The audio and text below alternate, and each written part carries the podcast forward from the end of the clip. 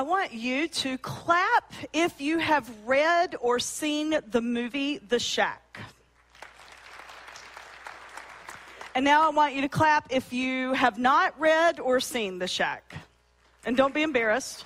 All right, that helps me know. I need to give a little background information. And I will let you know that this is, you know, like when you say spoiler alert, I don't really know what that means. It's hip to say. So, spoiler alert, but I'm going to reveal the end of the movie today and the end of the book. So, I don't know what spoiler alert means. Somebody tell me after worship. But the bottom line is this is a book that is about, it's a modern day parable. So, if you've heard people knocking the book on social media or read about it on social media and other churches saying that it's heretical, we believe that Jesus taught in parables. And if you read read the Gospels, Matthew, Mark, Luke, and John, you'll see that Jesus told lots of stories. Today in Wired, in our children's ministry, they're studying the parable of the prodigal son. And so Jesus taught by telling stories. We believe that the shack is a story about a man who has an encounter with God. And so we are not saying that it's the gospel, but we do believe that it has some teaching points that we can look at and learn from. So that's why we're studying it. We are in the middle of a season called Lent. It's the 40 days before Easter. And so, it, as a faith community, as a church, is when we dig deeper and really try to see where God is at work in our lives and, and what stuff we have in our lives that needs to move out of the way, get out of the way, so we can further encounter the presence of God. So this morning we are going to talk about, you know, where is God in this and how do we get through the ick sometimes that we find in our lives? How do we get through that? Frederick Buechner is a theologian and he has a quote that we say here at West a lot the worst things are never the last things.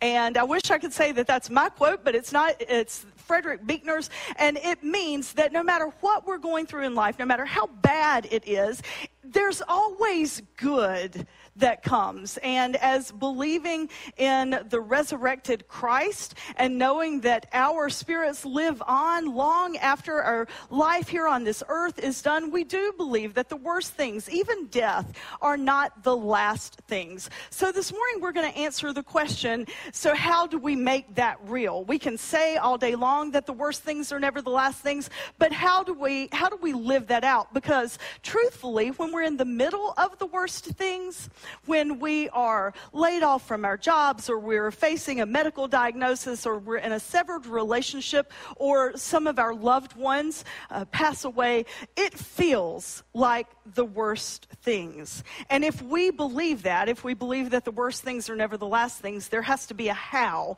that goes along with that. So that's what we're going to talk about this morning for a few minutes. I want to show you a picture. Uh, if you'll clap if you've ever been on a ropes course. A few of you, okay. Um, clap if you have no idea what a ropes course is. Okay, it's okay to not know what a ropes course is. If I had not taught sixth grade before I went into ministry, I would have no clue what a ropes course is, and I'm fine if I never, ever, ever have to go to one again. Athletic prowess is not something that you will find on my resume. So if you'll see behind me, there's this picture of an event at a ropes course. And when I taught sixth grade decades ago, this was something that the sixth grade teachers, our, our pod of teachers, felt like we should do with our sixth graders before back then they went off to go to middle school in seventh grade. We needed to go to Murray's Mill ropes course.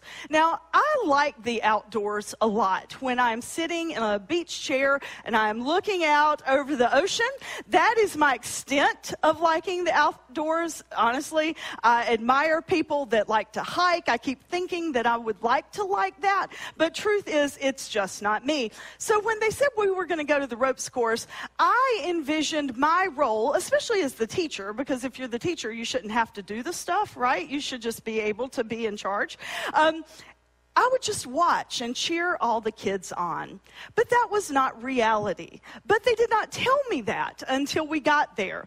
And this was one of the first things that we did on the ropes course. I don't know how far the wire was in reality off the ground. It feels like 600 feet. It probably was more like 10 to 12. But there was this wire and there were ropes hanging down from another wire up above it. And what you were supposed do is, first of all, climb up this ladder beside a tree. Now, again, athletic agility is not something that I personally have. So the whole concept of climbing up the tree already had me unnerved. And after all the sixth graders went, they're like, okay, Miss Fair, that was my maiden name. They're like, it's your turn. I'm like, no, no, I am just here to cheer you on. They're like, no, it's not team building if we don't all do it together. That was not what I wanted to hear. So, being, trying to be a good sport, I climbed reluctantly up the tree. Now, I am afraid of heights, so that was a detriment to this whole experience as well. They, you know, put me in that, that harness kind of thing. I climb up, and then you are supposed to like take this step out onto the wire. And there's a rope that's not too far away. So you're supposed to grab that rope, and then you're supposed to take another step and grab the next rope that's way out there. Well, I tried to get Lane to come up here, my daughter, our daughter, to come up here and use this use her as an example. I have T Rex arms, and you really can't tell that from where you're sitting, but Lane and I are almost the same height. And if she were to stand beside me, her arms go like this much more out beyond mine. I do. I have T Rex arms and I cannot reach anything. Now, back then, I didn't realize that that was what my problem was. So I'm standing, I had lots of other problems. I'm standing up there on this rope and I'm terrified. I mean, I, really was. And, and all of the little sixth graders were down there and they're like, oh, come on, come on, come on, Miss Fair. And honestly, I just could not get the courage to even for a second let go of the rope behind me so that I could inch forward just enough to grab the one in front of me. Now, in the middle of all this, I could see the other sixth grade teachers, you know, sort of like, come on, come on, we've got to go. Because I was, I was frozen in my fear. I wish I were exaggerating this story. I'm not. Uh, finally, I mean, I think I stood up there for like three to five minutes.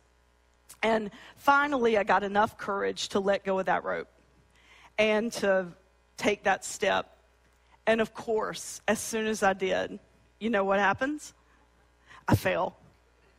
I mean, I never even touched the second rope. I fell off the thing, and all the kids, you know, were laughing at me and like, oh, good, you know, that sympathy clap. And then we went on to the next event.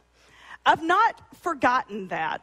And that is why the West staff or strategic team or any leadership team at West here will never, ever, ever go to a ropes course because I am never going to relive that memory of where I didn't have what it takes and I don't like to fail. Do you? I don't think any of us like to fail. And sometimes when we find ourselves in these life experiences that are icky, the tragedies that we face, when we can't get out of those and when we can't find that happy place, we feel like failures. And we feel like there's just nothing that we can do to get out of the spiral downward. And that's what Mac, the main character in the shack, is experiencing. So, this is a modern day parable about a man named Mackenzie Phillips. He is a father, he's a dad, he's a, a follower of God. And the book says that his relationship with God was wide, but not very deep. That his wife's relationship, Nan, her relationship with God was deep and wide. But his relationship was just wide, it, it didn't have any depth. And then one weekend, Mac takes their three kids away for a camping trip right before school starts. And he has a couple of teenagers and then a little girl named Missy. And on this camping trip, uh, his son and daughter were out canoeing in the lake and they were playing around like teenagers do. And the canoe turned over and his son got caught, the life jacket got caught under the canoe, so he was drowning. And so Mac jumps into the lake to go save his son. And then, once he does that and he comes back to the shore, Missy, who had been sitting there coloring, was gone. They look everywhere for her, and you know, there's just this gut wrenching pit in your stomachs as you read and as you watch the movie because you realize, you know, she's gone. And then they find out that there is a serial killer. The ladybug killer is what he's referred to. And he leaves a ladybug pin behind when he gets his next victim. And that happened in the movie.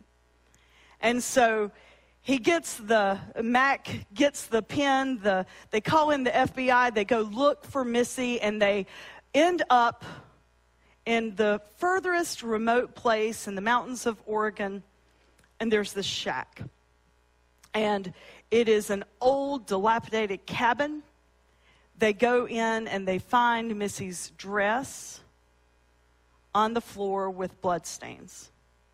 And they know that she's been killed. That's the plot of the movie coupled with the fact that Mac tries to reconcile this tragedy with his life and his life with God. And the way that he tries to reconcile this tragedy, I think, is something that, truthfully, if we're really honest, we all struggle with too. We can say we have faith, we can say we believe in God, but when we face those tough times in life, we have to answer questions like why do bad things happen to good people? Theologians have questioned that for centuries. And how can God be all powerful, all knowing, all good, and evil exist? How do we reconcile those questions of faith?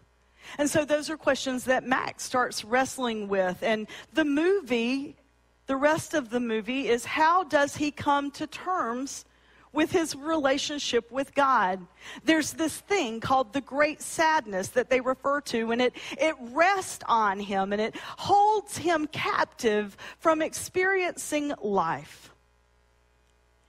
And we are created in the image of God, the Imago Dei, we are created to live life. We are created to be happy and not just be happy, be full of joy. That's why God created us and to be in relationship with one another and with God. So when tragedies happen and things like the great sadness engulf us all, because at some point in our lives it will, we have to find a way out of it. And believe it or not, the illustration about the, the ropes course that gives us some insight into how we do that. And it's called Trust and Steps of Faith. God did create us to be in relationship with God. And this first clip that I want to show you, or the only clip I'm going to show you today from the shack, is a scene where you're going to see Mac and he's out on the lake and he is experiencing this weekend with God. And here's where the critics of the shack come in. They're like, well, God's not a woman. God, you know, God is not to be depicted as we see God in the movie. But the whole point of the shack is to give us a glimpse of God. We cannot understand God. We just can't. We want to. There are people that you pay some money to stand up and try to talk about it. But the truth is, God, we think God is like the best image of ourselves multiplied some, and then that's what we conclude God is. We can't begin to fathom God. I mean, we just can't. God is not a person. God is a, a deity, a, an energy, a presence, and God revealed God's self. God is neither male or female, but God revealed God's self to us through the person of Jesus Christ. We're followers of Christ here at West, and we believe that God chose to limit God's self and come walk among us so that we could see and understand just how beautiful and how wonderful and how loving God is. And, and we do that through the person of Jesus. And then, before Jesus left, his followers, his disciples on earth. He was gathered together with them in the upper room. They were celebrating the, the feast of the Passover, and, and he gave that meal new meaning. We'll participate in that meal in just a little while. And he said, I'm not going to be with you forever. But when I'm not with you, we don't want you to be alone. Who's we? Well, we is Jesus and, and God the Father. We don't want you to be alone, so we're going to give you an advocate, a friend, the Holy Spirit. And that presence of God and me, it's going to be with you always, even until the end. So in the shack, Matt goes to the, the shack, the physical shack, because he gets an invitation from God called Papa. That's his wife's nickname for God, a very endearing term. And so Matt gets this invitation to go to the shack, and he gets there and he finds that there are three people. Now, we know that three people to be the Trinity God the Father, as represented by Papa, God the Son, Jesus, and God the Holy Spirit. And so this morning, as we try to figure out how we dig out of those dark places and how we stop the downward spiral, it's important for us to remember it's all about one thing, and that's relationships. Relationships with God, relationships with all of creation. Thank you, Diana Hoover, in our small group this morning. She reminded us of that. We are called to be in relationship with all of creation, not just people, because we can experience the power and presence of God in creation. And then with one another. Recognizing that we all, we all are just trying to do the best we can in our own realm of existence and recognizing that there is evil that exists in this world, and sometimes we all find that we are bent towards that evil that we have, you know, inner battles that go on within us, good and bad, and, and we make choices sometimes that are the negative ones, and then there are consequences of those actions. And if I make a negative choice, then there perhaps are consequences to you. It's all a cycle. So, this morning, as we explore this last part about what it means to be in relationship and how to dig ourselves out, I want you to do me a favor. And as we talk about it, I want you to clear your mind of any preconceptions that you have about your relationships. Perhaps where people have wronged you and, and you have hurt and pain because of that. Because we are created to be in relationship with one another and in rela- relationship with creation and God. And the way that we do that is we try to be like Christ when Jesus was in that upper room with the disciples before he celebrated that Passover supper and when he was saying, you know, I'm going to leave and I'm not going to be with you, but I'm going to give you some someone, something, the advocate, the Holy Spirit that's going to be with you always. You're never going to be alone. He also said this to them. He said, I am, and that was the way God revealed God's self to the people of the Old Testament, to Moses, to the followers, the people that wanted to believe in this being that was bigger than they were? I am, Jesus said, I am abiding, dwelling in the Father. And you, my disciples, my followers, those who have been with me in this ministry and doing life with me for the last three years, you are in me, and I am in you. So, when we think about how we're going to construct our relationships so that we can be abiding in God and God abiding in us, we have to remember that we are trying to craft our relationships so that they look like those of Jesus. And those are the purest, most beautiful relationships that we can ever find because He always offered grace.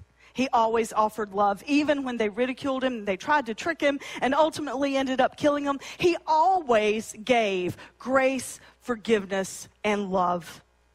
And if he encountered people that would not give that to him, he would wipe the dust off his feet and, and he would continue on in his life and in his ministry. So, wherever you are this morning in your relationships, I want you to just cleanse your mind for just a second and take away all preconceived ideas because the bottom line is we all are created to be in relationship with each other. And if we want to find our way out of the boat, out of the ick, is we have to keep our eyes on God. And the way that we do that is by keeping our eyes on each other and finding the hope and the joy and the peace that life brings. Because life is too difficult to do it alone. I want you to take a look at this clip. It is Mac in a boat. He's out canoeing. He actually had the, the guts to get back out on the lake where ultimately the beginning of the end for him started to happen. And I want you to watch what happens as he's out in the middle of the water.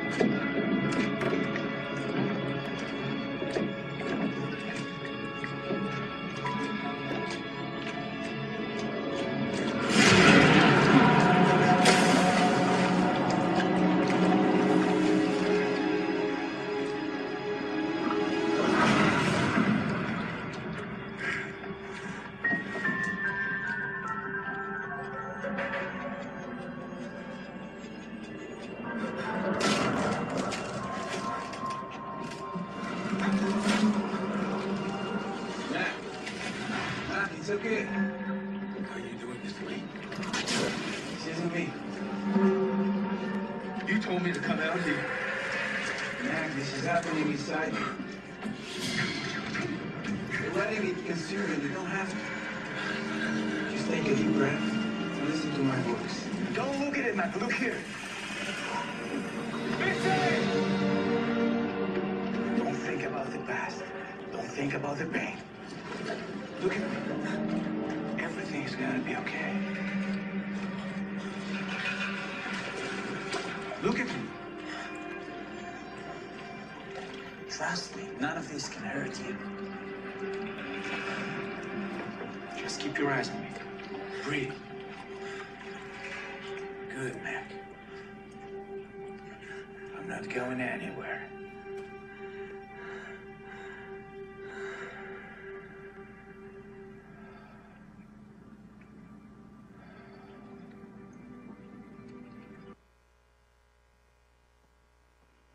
in the Gospel of John,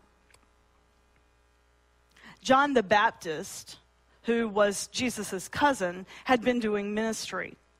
And he was out among the people, and people were following him, believing him to be the Messiah. There were lots of Messiahs before the time of Jesus. Messiah was a title. And so people were believing that John the Baptist was the Messiah, and they were following him and then John introduces them to Jesus. And I want you to hear what happens and hear what Jesus says.